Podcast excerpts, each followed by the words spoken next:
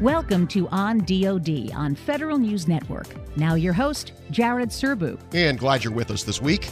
The Defense Department is now on to its fourth year of full scale financial audits. And the audit results in the first three years don't offer a huge amount of hope that DoD is going to pass an audit anytime soon.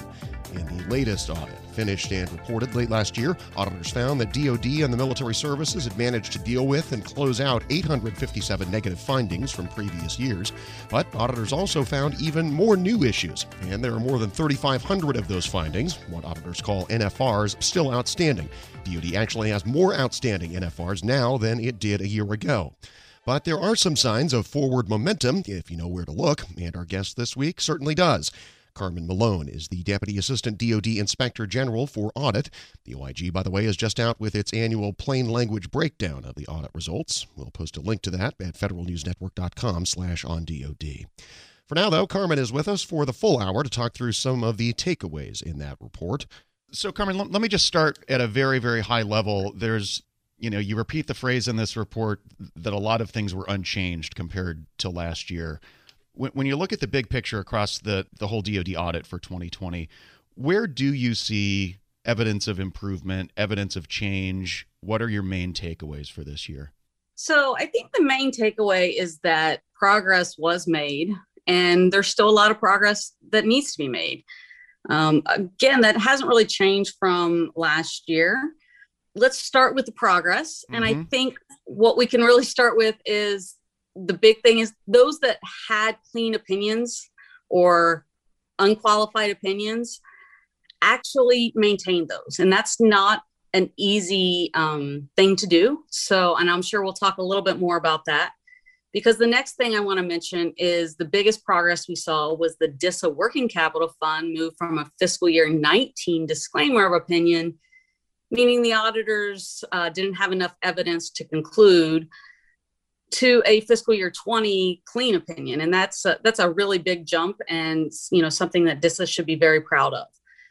Um, the other thing that we saw was material weaknesses um, within the DoD as well as some of the components were either eliminated or downgraded to significant deficiencies which in is less than a material weakness. So those are some really key signs of progress there yeah, we'll we'll dig into some of those more discrete issues as as we go here. I, I, must say, when I when I first saw the report that that you guys issued for 2020 back in November, my untrained eyes went straight to numbers of NFRs, notices of finding recommendation, and numbers of material weaknesses, both of which grew in 2020. Closed a lot of NFRs, but added more new NFRs and, and maintained a lot from the previous year. So you know, again, my untrained non auditor's eye looks at those numbers and it looks like DoD is on a treadmill that's moving faster than it can move through this process. Is that the wrong way to look at this, or is this, you know, are we going to continue ad infinitum finding more problems than we're able to solve in a rapid fashion? So I think the important thing is there's definitely a glimmer of hope when you dig into the numbers. You know, while the NFR numbers, those are notices of findings and recommendations, those increased year over year since fiscal year 18.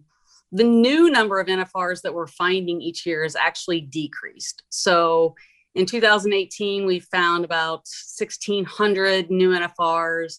In 2019, it was about 1,500 NFRs. And then we were below a thousand new NFRs this past year.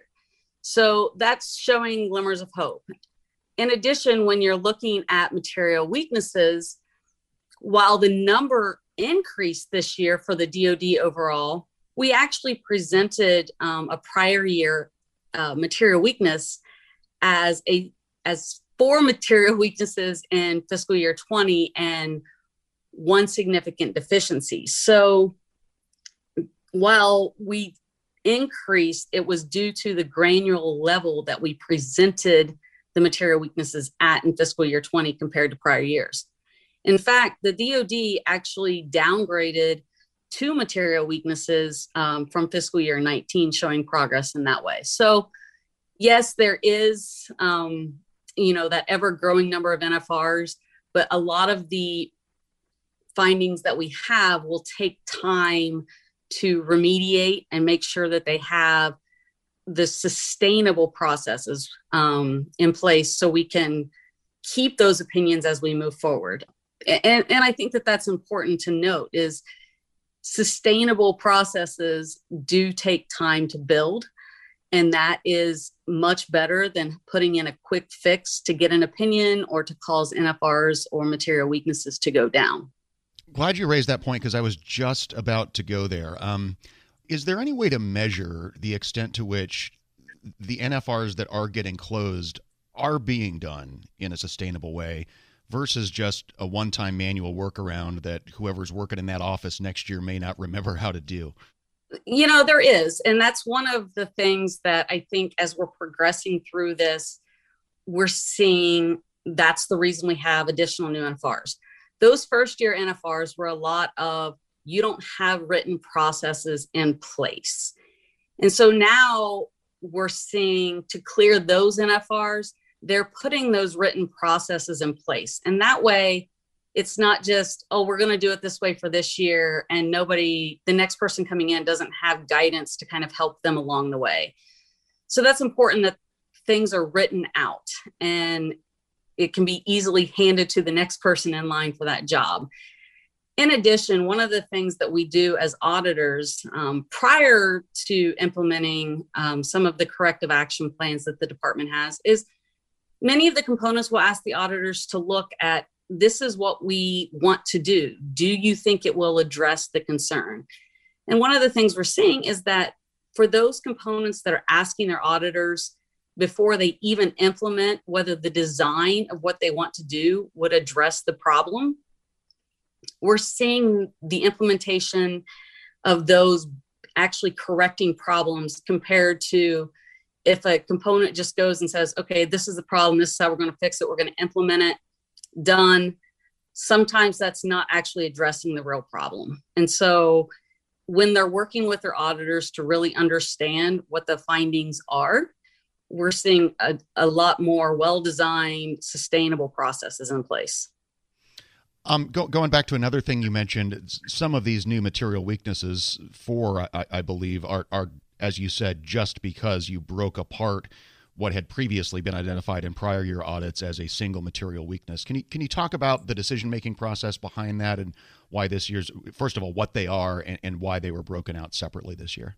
Yeah, so as we discussed in the report, we did present the fiscal year 19 financial management systems and information technology material weakness at a more granular level. And the reason we did that is when we looked at that material weakness, it covered a great deal of um, problems, anywhere from access controls to security controls to segregation of duties. And when we looked at it this year, we saw that there were pieces of that material weakness that were that were going to be solved faster than others.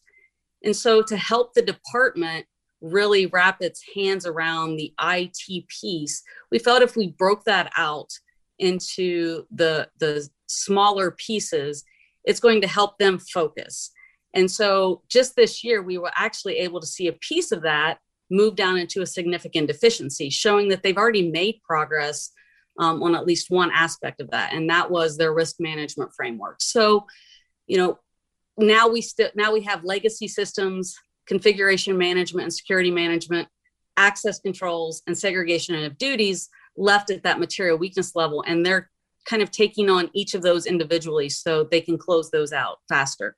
Of those i mean you mentioned rmf you've, you've seen some progress there. Which which which of those four does the department seem to be closer to resolving than than the others? I think i think they're focusing a lot on access controls because that is um, extremely important to their cyber security as well.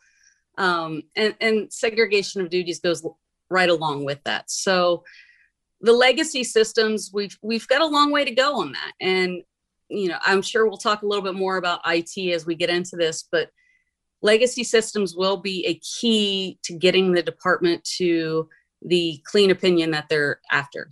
Actually, let's go there. Let's let's let's start on legacy systems a little bit there. And I might have asked you this last year. I can't frankly remember, but it is something that always strikes me just that, that the department has spent literally billions of dollars over more than a decade to implement modern enterprise resource planning systems, or at least purchase them. How are we still in 2021 reliant on on legacy systems that these things were supposed to have replaced long ago? I mean, is it that the systems exist but they're just not being fully utilized? Is there still more purchasing and implementation to do, or is it just too hard to make broad brush statements like that? I think it's very difficult to make broad brush statements like that. It really focuses in on the fact that DoD has two, they've identified 250 systems that are relevant to financial statements. Um, I don't want to say that that's all there are because, you know, we're still digging into the systems, but everything starts with a system. Um, ordering, eh, there's just nothing that doesn't involve a system. We're, we're past the manual labor piece of this. And the problem is that many of the systems that are still in place, those legacy systems we talk about, were put in were put in place long before even the requirement for audit. And when we look at that, it, it's very difficult to just move everything over to a modernized system. Um, you have data elements, which are just, uh, it's a piece of a, of a transaction that don't necessarily fit into the new system. And as we're, you know, purchasing these modernized systems, it's difficult to find that one DoD way of doing business that's going to fit in a system. So the Navy has its way of recording transactions, the Army has its way. And so it's it's getting them all to play nice together and come up with that one DoD way of recording the transactions, having one system to do it in one way because when you start combining the Navy's way of doing things, the Army's way of doing things, and the Air Force's way of doing things, it, it's not as easy as if everyone were doing it the same way. Correct me if I'm wrong, but I think that's not just a problem for coming up with consolidated financial statements. It's also a, a huge issue when you're trying to reconcile inter-service transactions because if you're if you're recording things differently they've got to be reconciled together at some point and i think that usually falls to DFAS where they're they just got to decide which one is right basically or which one to deem to be right. Absolutely and, that's one of the material weaknesses that we have. Um, we don't discuss it in depth in the report but intergovernmental and interdepartmental transactions um, are, are very difficult to reconcile and it, and it oftentimes causes what we like to what we refer to as unsupported journal vouchers meaning that there's no support behind why they did what they did. Um, it's it's a heavy lift and it takes a lot of manpower and as components get closer if we're not able to easily reconcile these items I'm, I'm not sure that DFAS will have the manpower or the ability to get through the number of reconciliations and and really support which one they go with um, in time to issue financial statements. Carmen Malone is Deputy Assistant Inspector General for Audit at the DoD Inspector General's office. We'll come back and talk more about the new report, understanding the results of the audit of the DoD 2020 financial statements after one quick break here. This is on DoD on Federal News Radio, part of the Federal News Network. I'm Jared Serbu.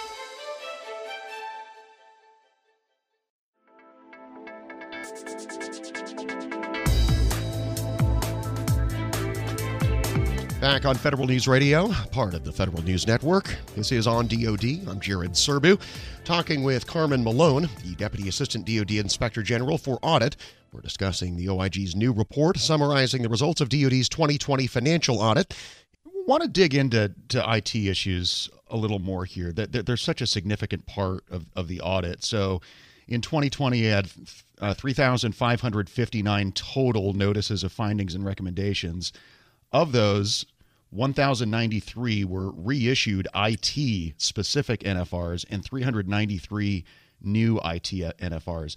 Uh, and, and I raise all the numbers just to, to try and get us into a conversation about how how far could the department go just by just by resolving all of these IT issues and are they strictly IT issues or does fixing the IT problems also get you toward closing out some of the quote unquote financial related NFRs? So when you think of auditing a system, we always like to start with the reliability of the of the system and the underlying data. And so when we do that, we start with what we call general information con- technology controls. And those are your access controls, your security management controls, your segregation of duties. Um, basically, these allow the auditors to see that the system is secure, that only authorized users have access, and they only have access to what they need access to. If those controls fail, it's sometimes a concern that the data changes um, or could change. And we saw a perfect example of this at the very end of fiscal year 19, where we saw one control fail in a system that caused millions of records to be duplicated. Um, it, we were very lucky that the error was caught and fixed um, rather quickly, and it didn't actually impact any of the um, financial statements um, and the opinions. So, but it did require a lot more testing of the components management as well as the auditors just to validate the accuracy of the data. Now, those general information technology controls, that's where we're seeing a lot of the NFRs and a lot of the closed NFRs. But as we move forward and we're digging deeper into the IT controls, we're moving past just the top system controls, but really getting into those applications that that reside on the systems. And those are the controls that are really going to be important from the financial statement aspect of did it process correctly? Was the information transferred correctly? Were there application controls to ensure that we transferred all of the records from one system over to the financial reporting system? And, and those are the controls that we're starting to get into and that you're really seeing a lot of new NFRs for. Yeah, I was just going to say, so probably fair to expect as you dig deeper into that application layer that we're going to continue to have a lot of new IT NFRs for some some number of years. Yeah, and, and that's not that's not unheard of. And as they change applications or implement new systems, we anticipate that there will be NFRs related to those. But as long as they're working to fix them quickly um, and, and modernizing the systems, that that's going to be key to building those strong sustainable business processes that will lead them to the clean opinion. And, and, and i guess to uh, put put a you know a, a, happy gloss on this even if the the number of nfrs issued and reissued each year is is still at the moment outpacing what's being closed each one of those closed really is a solved problem that probably wouldn't have been solved without the audit process and that probably matters to DoD's underlying business operations and efficiency. Is that is that a fair way to think about it? That is a fair way to think about it. And we're also seeing the DoD actually look at if they have a problem in one area, does it exist in other areas? And we've seen some, you know, good pros good progress related to that, um, especially in the information technologies uh, arena. So when we look at some of the smaller entities, we don't necessarily get into each smaller entity systems. We may test one or two of the smaller entities and let everyone know what the findings were so they can implement any corrective actions across the department and not just in one. And this also kind of gets us back to one of the points that you made earlier in the conversation, which is that you know once once you have achieved something in the audit world, it's it's not a guarantee that you're going to you're going to stay there forever. And that, that gets us to the, the DISA issue and their working capital fund opinion for 2020. As you said, they went from the they went from a disclaimer of opinion in 19 to a clean opinion in 2020. But but they had previously had a clean opinion on that same working capital fund back in 2016, and then they went backwards. How common is that? How does that sort of thing happen, and how much of a danger is it for for the broader department as they go through this process and, and make improvements along the way. You know, I'm really glad that you brought this up because it is a healthy reminder that achieving a clean opinion is only the first step. It's easy to throw as many resources as you want at a component and help achieve that clean opinion. Um, however, maintaining the opinion is so much tougher than um, it, it really looks. It does require having those sustainable business processes and continued improvement on the internal controls just looking at DISA working capital fund, trying to get that over the finish line in fiscal year 20, it took a lot of manpower from DISA and DFAS personnel to make sure that we had all the necessary documentation, all of the transactions were were available. Um, and even then, it took a little bit longer than um, what we would we would like to see. We like to see financial statements um, by November 15th at the latest. And that opinion wasn't issued until December. It, it took about another month to make sure that we were able to get there.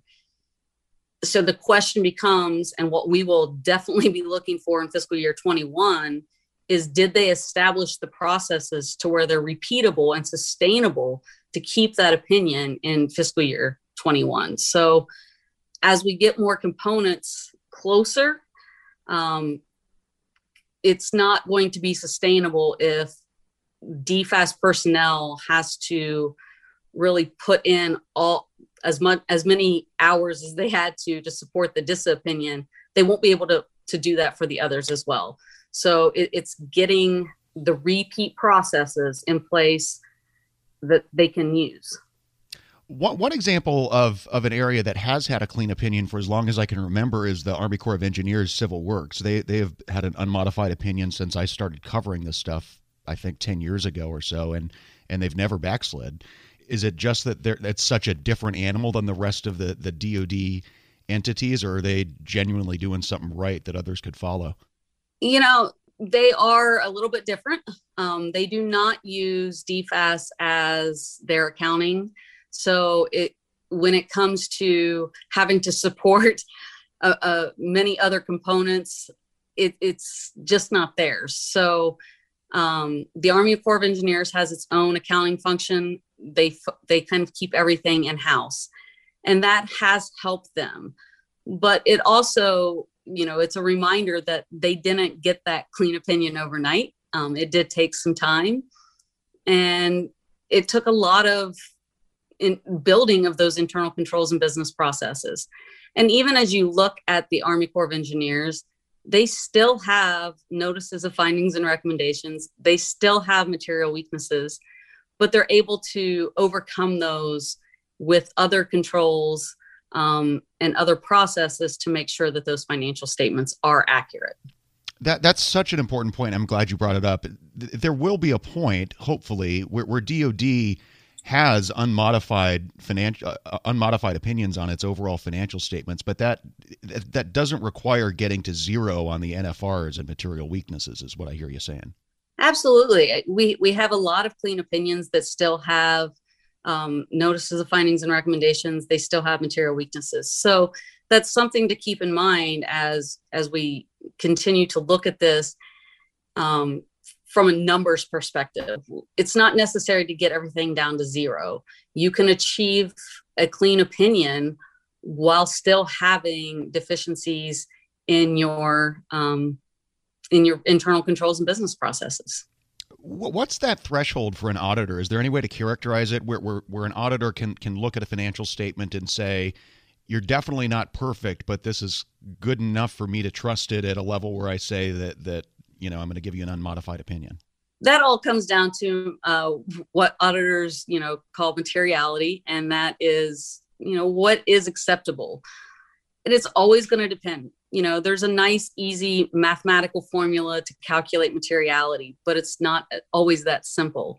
Um, there's also an issue of the qualitative factors. Um, and, you know, when I think about that, if if we were to look and say that a major's we- weapon system was not included in the financial statements, even if it was only you know one percent of DoD's entire budget, I think most people would still consider that a, a problem. Um, and so that that would be one that the mathematical equation sounds great, but we have to look at that. We have to look at it and say, would somebody really care? Uh, and that really comes down to auditor judgment a lot of times and it's not always as black and white so to say yeah we're going to get down to two material weaknesses and that's going to be it, it it would be if we got down to just the joint strike fighter material weakness, I can't say that we wouldn't still be sitting there saying, um, we probably still have an issue here. Talking with Carmen Malone, the Deputy Assistant DoD Inspector General for Audit. We'll come back and talk more about DoD's 2020 financial audit in just a few minutes. This is on DoD on Federal News Radio, part of the Federal News Network. I'm Jared Serbu.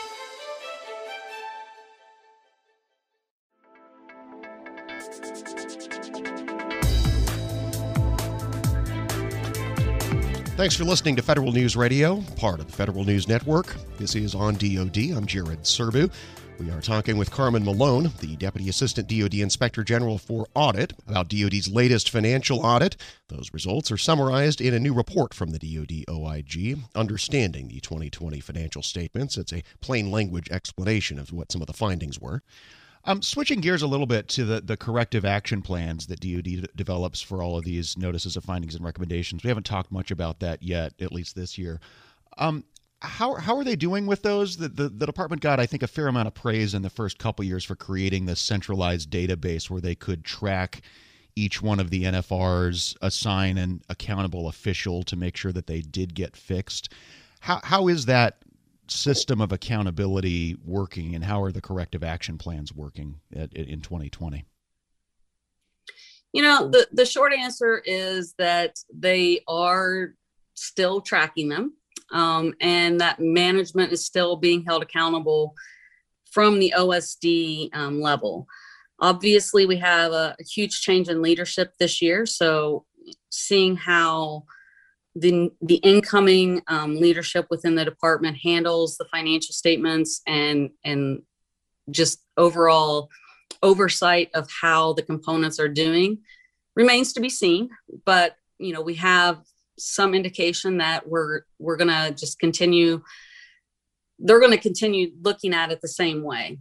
And so one of the things that i think was important in the past year was that the prior Deputy Secretary of Defense, Secretary Norquist, had each of the components draw a roadmap on not just corrective action plans, but these are the material weaknesses we want to clear. Here's when we want to clear them, and here's how we're going to clear them, instead of focusing solely on those NFRs.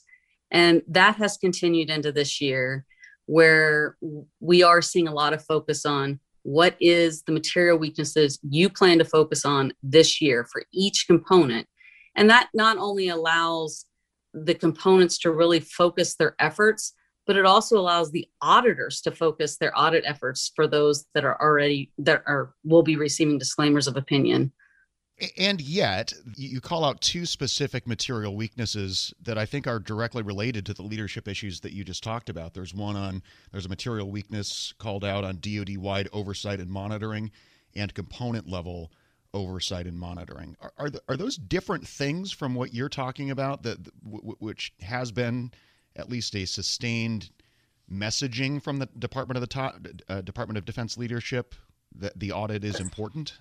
Yeah so it's slightly different. Um you know when i'm talking about leadership we're talking about tone at the top maintaining that um, importance and support for the financial statements while also maintaining a balance and, and allowing them to come up with some realistic milestones.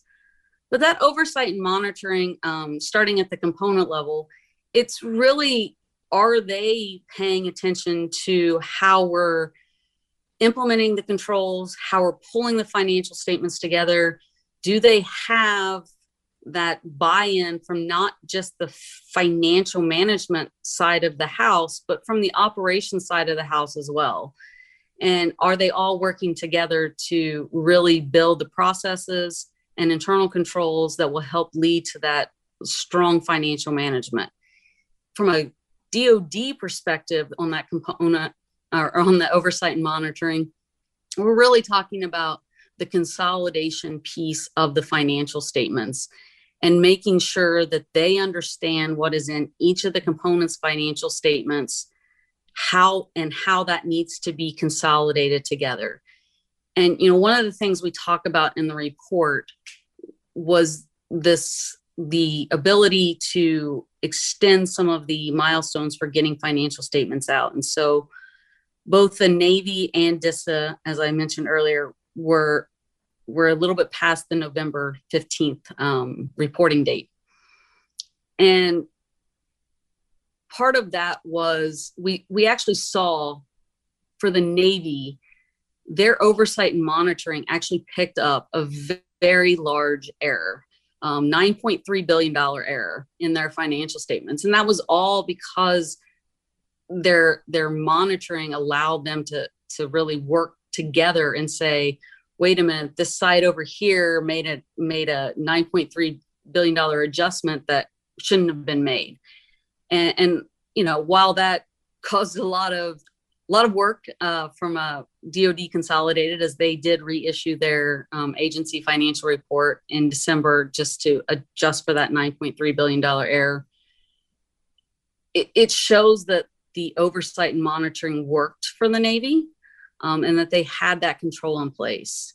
So the key here is to just keep the pressure, communicate the need to make the internal controls not just on the financial side, but on the operational side, and not just do it for the audit, but to do it for good business processes and and hopefully making the department more efficient and um, have better operations.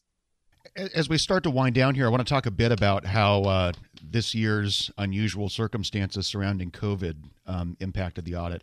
I'm not sure that people realize the extent to which the audit process requires physical in-person site visits. I mean, it's not just auditors staring at a spreadsheet all day.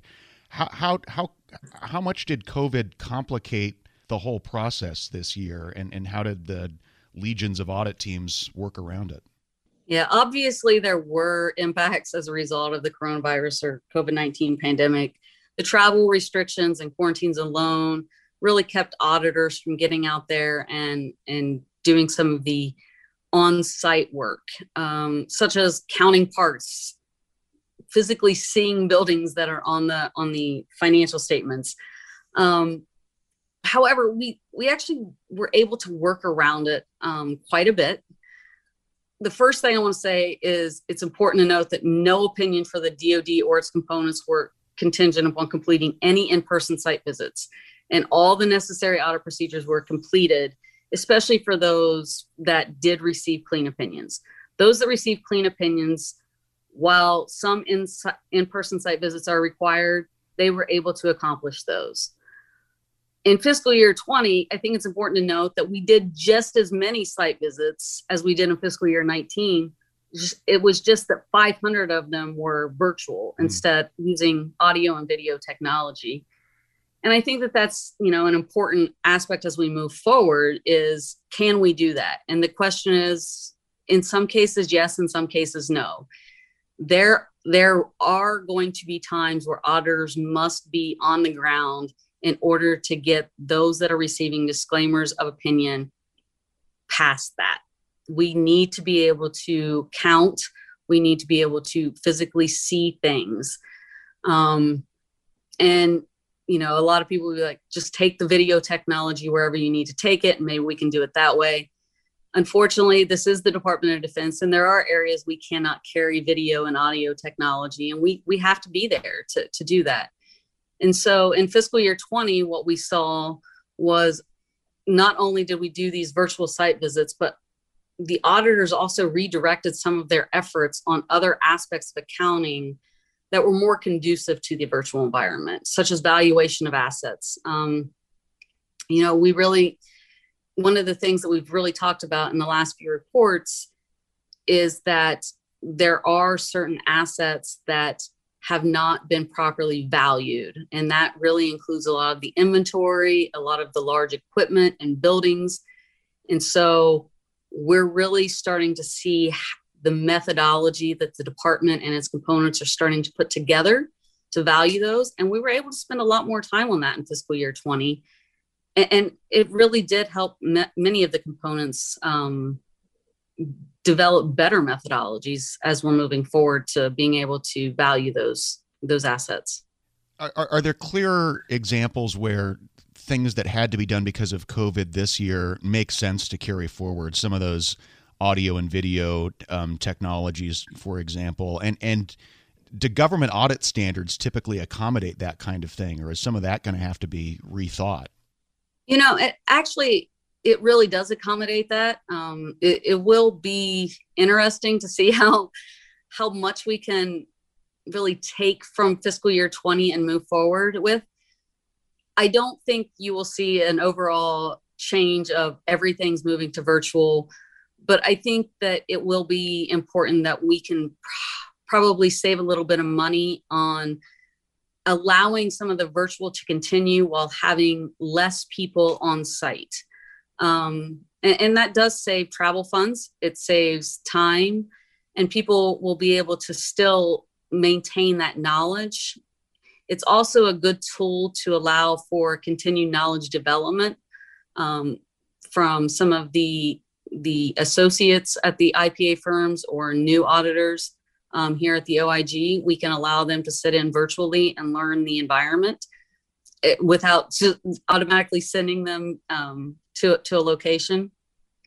But definitely, there were lessons learned that we can carry forward there are going to be areas where we can't carry things forward. Um, you know, I think of the classified environment. We cannot carry this kind of thing forward into a classified environment. It's very difficult to carry this forward when we're talking about counting munition or any major uh, weapon system that we work with. So it's also very difficult when we're talking about going into a contractor location, such as Lockheed or Boeing, uh, where we have a lot of parts, um, the, the virtual environment doesn't work as well there. Carmen Malone is the Deputy DoD Assistant Inspector General for Audit. We'll come back and wrap up our conversation on DoD's 2020 financial statement audit in just a few minutes. This is on DoD on Federal News Radio, part of the Federal News Network. I'm Jared Serbu.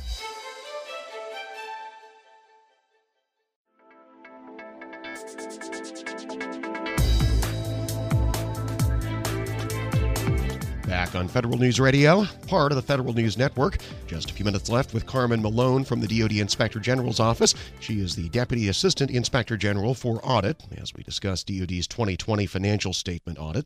One more thing here. Uh, we, we've, we've talked about a couple of the material weaknesses. We definitely can't do all 26 in this setting, but I did want to raise one more, which is real property, just because there's been some news around that in the last few days. GAO just took real property, DoD real property property off of its high risk list for 2021. Totally understand there's very different standards for GAO high risk versus an audit material weakness, but they're seeing progress in that area. I'm wondering if the audit is showing progress in that area too. We actually did see some progress um, in fiscal year 20. It was limited due to the pandemic. Uh, it, it, that that really impacted the department's ability to get out there and make sure they have everything on their books, as well as the auditor's ability to get out there and confirm. What we really saw in fiscal year 20 was the movement of property to what we call the installation host. And and that is the installation host is the per, is the service that runs the base or owns the base. And so this is going to allow the department to really focus all of its property on just a few financial statements. And it allows them to do a little bit more on the analytics to make sure that buildings are not double counted.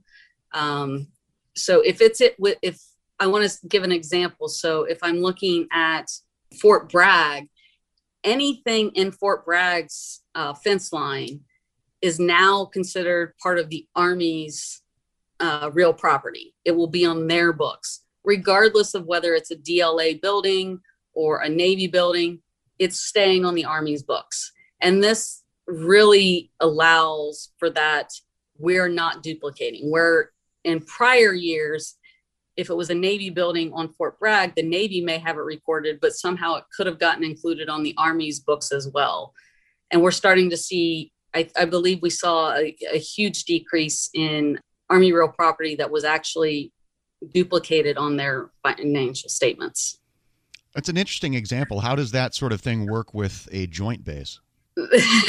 we have the same question. It is they do decide that up front and at that point it is that entity's that component's responsibility as of right now they they have those agreements in place um, as we, we wrap up here, Carmen, I, I want to kind of take us back to where we started with big picture issues. You're, you're I think, careful to say in the report that this is going to be a, a long term effort. And I don't think anybody's willing to guess how many years it's going to take. But but what, what what are the most important things for the department to be focusing on during that long term e- effort? Because I think one of the things you're pointing to here is this this really can't just be audit for audit's sake.